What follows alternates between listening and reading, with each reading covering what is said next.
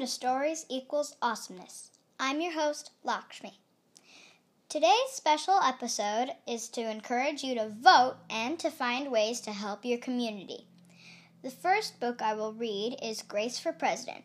It will help you understand the strange electoral college that we use in the United States to choose a president.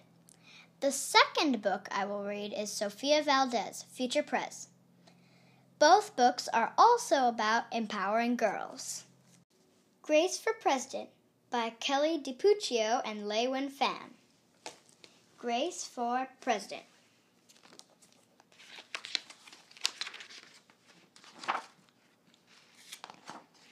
One Monday morning in September, Miss Barrington rolled out a big poster with all of the president's pictures on it. Grace Campbell could not believe her eyes. Where are the girls?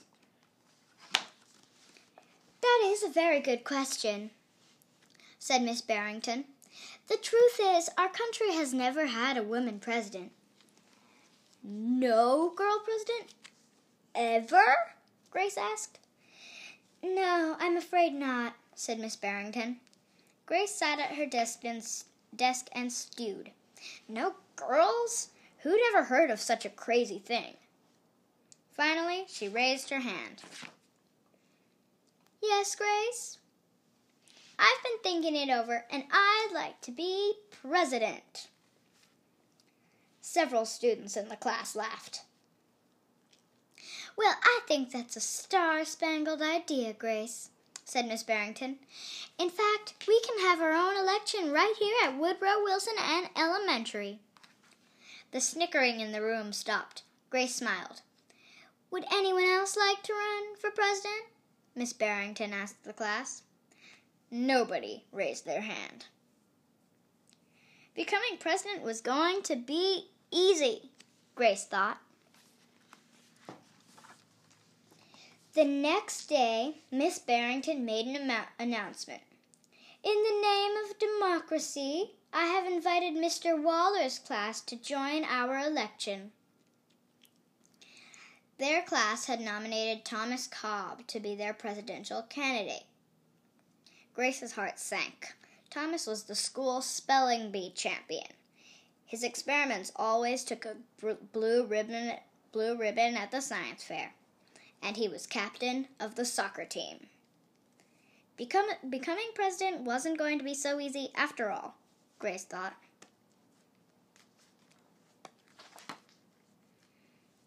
The teachers put the names of all 50 states and the District of Columbia into a hat. Everyone except for Grace and Thomas got to choose a state. I'm Texas, said Anthony. I'm New Hampshire, said Rose. I'm Michigan, said Robbie. What does the number 17 mean? Each state is assigned a number of elect- electoral votes. That number is determined by how many people live in that state, said Miss, said Miss Barrington. Each of you will be a representative for your state. Altogether, our country has 538 vote, ele- electoral votes, Miss, Mr. Waller explained. On election day, the candidate who receives 270 electoral votes or more wins the election. Why 270? asked Rose. That's more than half of all the electoral votes, Mr. Waller said. Becoming president really wasn't going to be so easy, Grace thought. Grace came up with a campaign slogan Make history. Vote Grace Campbell for president.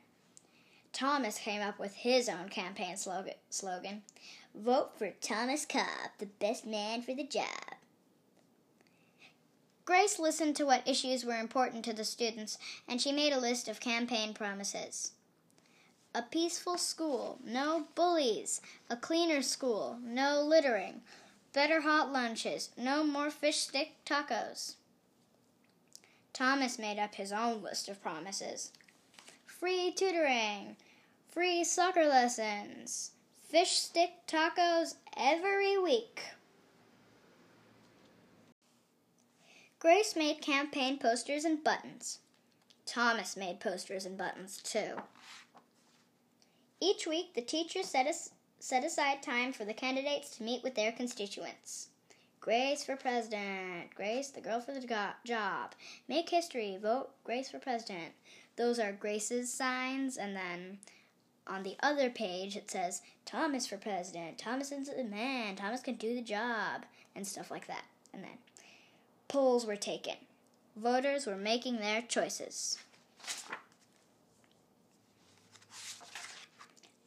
And now the people who are in front of Grace are all the girls, and the people in front of Thomas are all the boys, except one of the boys who doesn't seem so interested in it. And he's looking at Grace's polling. Grace continued to campaign. At recess, she gave speeches. During lunch, she handed out free cupcakes. After school, she held rallies. Meanwhile, Thomas wasn't worried. He had cleverly calculated that the boys had slightly more electoral votes than the girls. At recess, Thomas studied his spelling words. During lunch, he worked on his science experiment. At, after school, he played soccer. Even before the election, Grace made good on her promises. She joined the safety squad. She organized a school beautification committee. And she volunteered her time in the school cafeteria.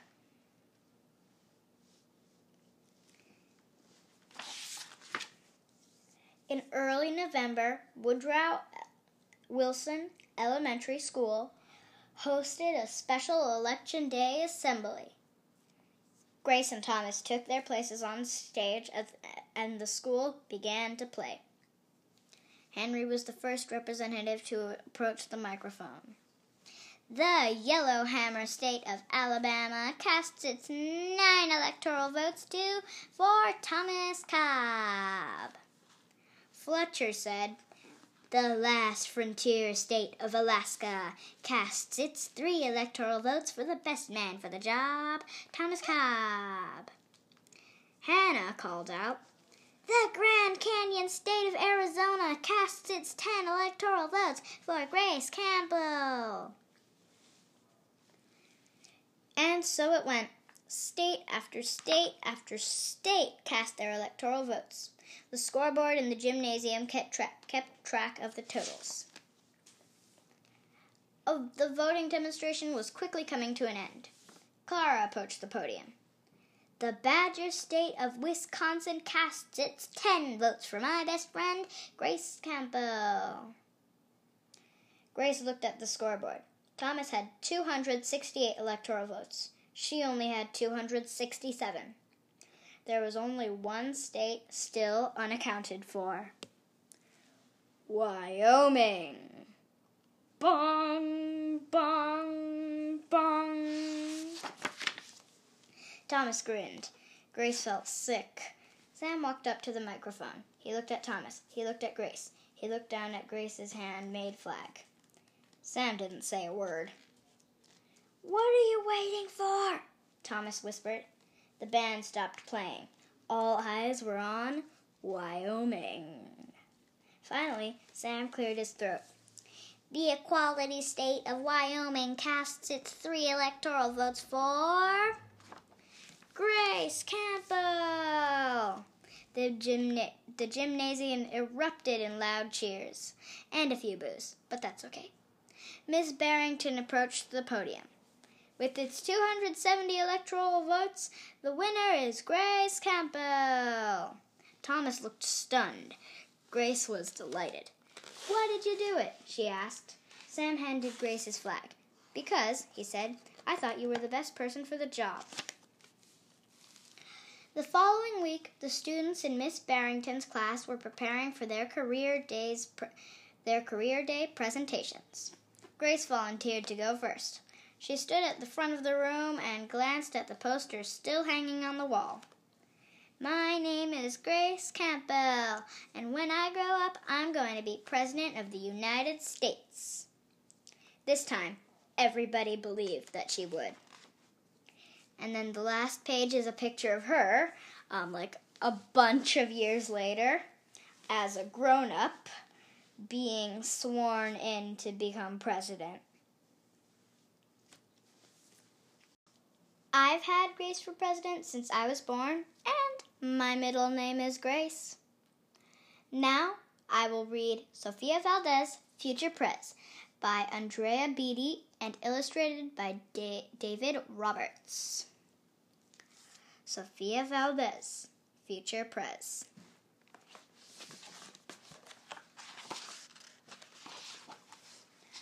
Sofia was a baby who got things done, helping her family before she turned one. She and her abuelo went out every week to help elderly friends around Blue River Creek who couldn't get out and about on their own and with no place to gather were stuck home alone. Kind of like what's happening right now. Raking the leaves, taking pets for a walk, or just dropping by for a treat and a talk. Sofia Valdez did as much as she could for her family and friends and her whole neighborhood. A dreamer, a doer, a real life go getter. Most people like good, but Sofia liked better. Each morning, Abuela walked Sophie to class. They walked home again along Blue River Pass, making plans, munching cookies, Abuelo and girl, except for that Tuesday when Pup saw the squirrel. With a howl, Pup took off, racing all through the town over, under, beneath, and around. Sofia scrambled to try to keep up with the hollering man and the bellowing pup.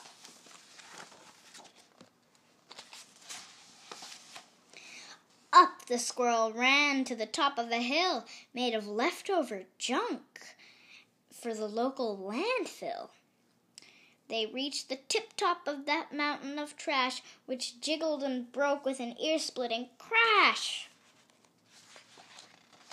Down they all tumbled and hit with a thud on a moldy old pumpkin surrounded by mud. Ew. Ouch, cried Abuelo. He struggled to stand. A dangerous mess, he said, grasping her hand. The next day, Sofia walked to school solo, but it wasn't the same without her abuela. This is not right, declared young Sofia, who glared at Mount Trashmore and, and got an idea. There's a mountain named Mount Rushmore, so Mount Trashmore. The very next morning at half past dawn, she placed she planted a sign at the front of the lawn. She stood back and smiled. Pup gave a, and Pup gave a mark a bark. Get rid of Mount Trashmore. Let's build a new park. Each of her neighbors had something to say about benches and fountains and places to play, meeting spots, gardens, a, a basket for bees, a rubber duck pond, and a kiosk for treat cheese. Cheese, I love cheese. She drew every thought on her map of the park, which was perfectly perfect by quarter till dark. She drifted to sleep in her soft, cozy bed. Then, bam! She woke up with a thought smacked her head when a thought smacked her head. Her heart skipped a beat and she as she realized each one of her neighbors had said, "Let me know when it's done." They all thought Sofia could build it alone, but how could one girl do so much on her own? The weight of that thought made her tender heart ache as the night thunder as night thunder growled and she lay wide awake. Then dawn brought a storm, and the gloomy sky wept, and the heart sick Sofia finally slept. Abuelo baked cookies when Sophie got up. He gave her a bagful and sneaked one to Pup. He blinked back a tear as he hugged his Sofia. For courage, he whispered, Te amo, mi vida. Sofia's knees wobbled. She felt weak inside. She looked at his ankle and quite nearly cried, though she didn't feel brave or courageous at all. Sofia Valdez went to face City Hall. The next place is like her standing in front of this awful look awful looking and rather ugly building. And she's like pretty ti- she's like a speck sort of compared to it like a really huge building. And the library next to it not even the library looks that friendly. The mayor's office sent her to room 401 the blue river creek department of fun which sent her downstairs to room 302 the office of duck ponds and cool things to do to the office of monkeys the Department of Cheese, the Division of Fountains and Meetings and Bees, then down to the basement so musty and cramped where all the town's papers were sorted and stamped. And that's where the clerk said what no one else did. You can't build a new park. You're only a kid. The words smacked Sofia deep down in her heart her plan was kiboshed before it could start. I think, said Sofia, I think that law's wrong. But her second grade voice didn't sound very strong. The clerk said, Clearly, it cannot be done. Do you have any questions? Sofia said, One. If you were me and I, and if I was you and he was your grandpa, what would you do? Ah, well, said the clerk. Then she said nothing at all. She thought and she thought, and then she sent out a call to every employee throughout City Hall. The entire government of Blue River Creek crammed into the office to hear Sofia, Sophie speak. But her words jumbled up and her cheeks turned bright red as a dozen emotions rushed into her head. Her heart beat so loudly she thought it would crack. The crowd leaned in closer. Sofia leaned back. Then her arm brushed the edge of the old cookie sack. And that was the moment when Sofia first knew being brave means doing the thing you must do, though your heart cracks with fear, though you're just in grade two. She took a deep breath, looked looked the mayor in the eye, and though her knees wobbled, she held her head high. Sofia started talking. She spelled out her plan and why it all mattered and how it began. And once she got rolling, she had lots to say about meeting spots, monkeys, and places to play, and other ideas for things they could do to help the town elders and the other folks, too. She had thoughts on the library, thoughts on the zoo, and perhaps a way to combine the two and and then on the background it's all her uh, her ideas like I love cheese, a kaisak for cheese, I love cheese, maybe a fountain of cheese, baskets for bees, rubber duck pond, a library for monkeys, Luna Llama, zoo library. That's all her notes. Monkeys love books, and that's all her. That's her. All her notes. All right, cried the mayor. Go start a petition. If the town wants a new park, we'll form a commission. And so young Sofia got right to work with some help from her family and pup and the clerk. Let's build a park, a park for everyone. Sign our petition, please. And then the dog has a sign strapped to strapped to him that says bark for parks.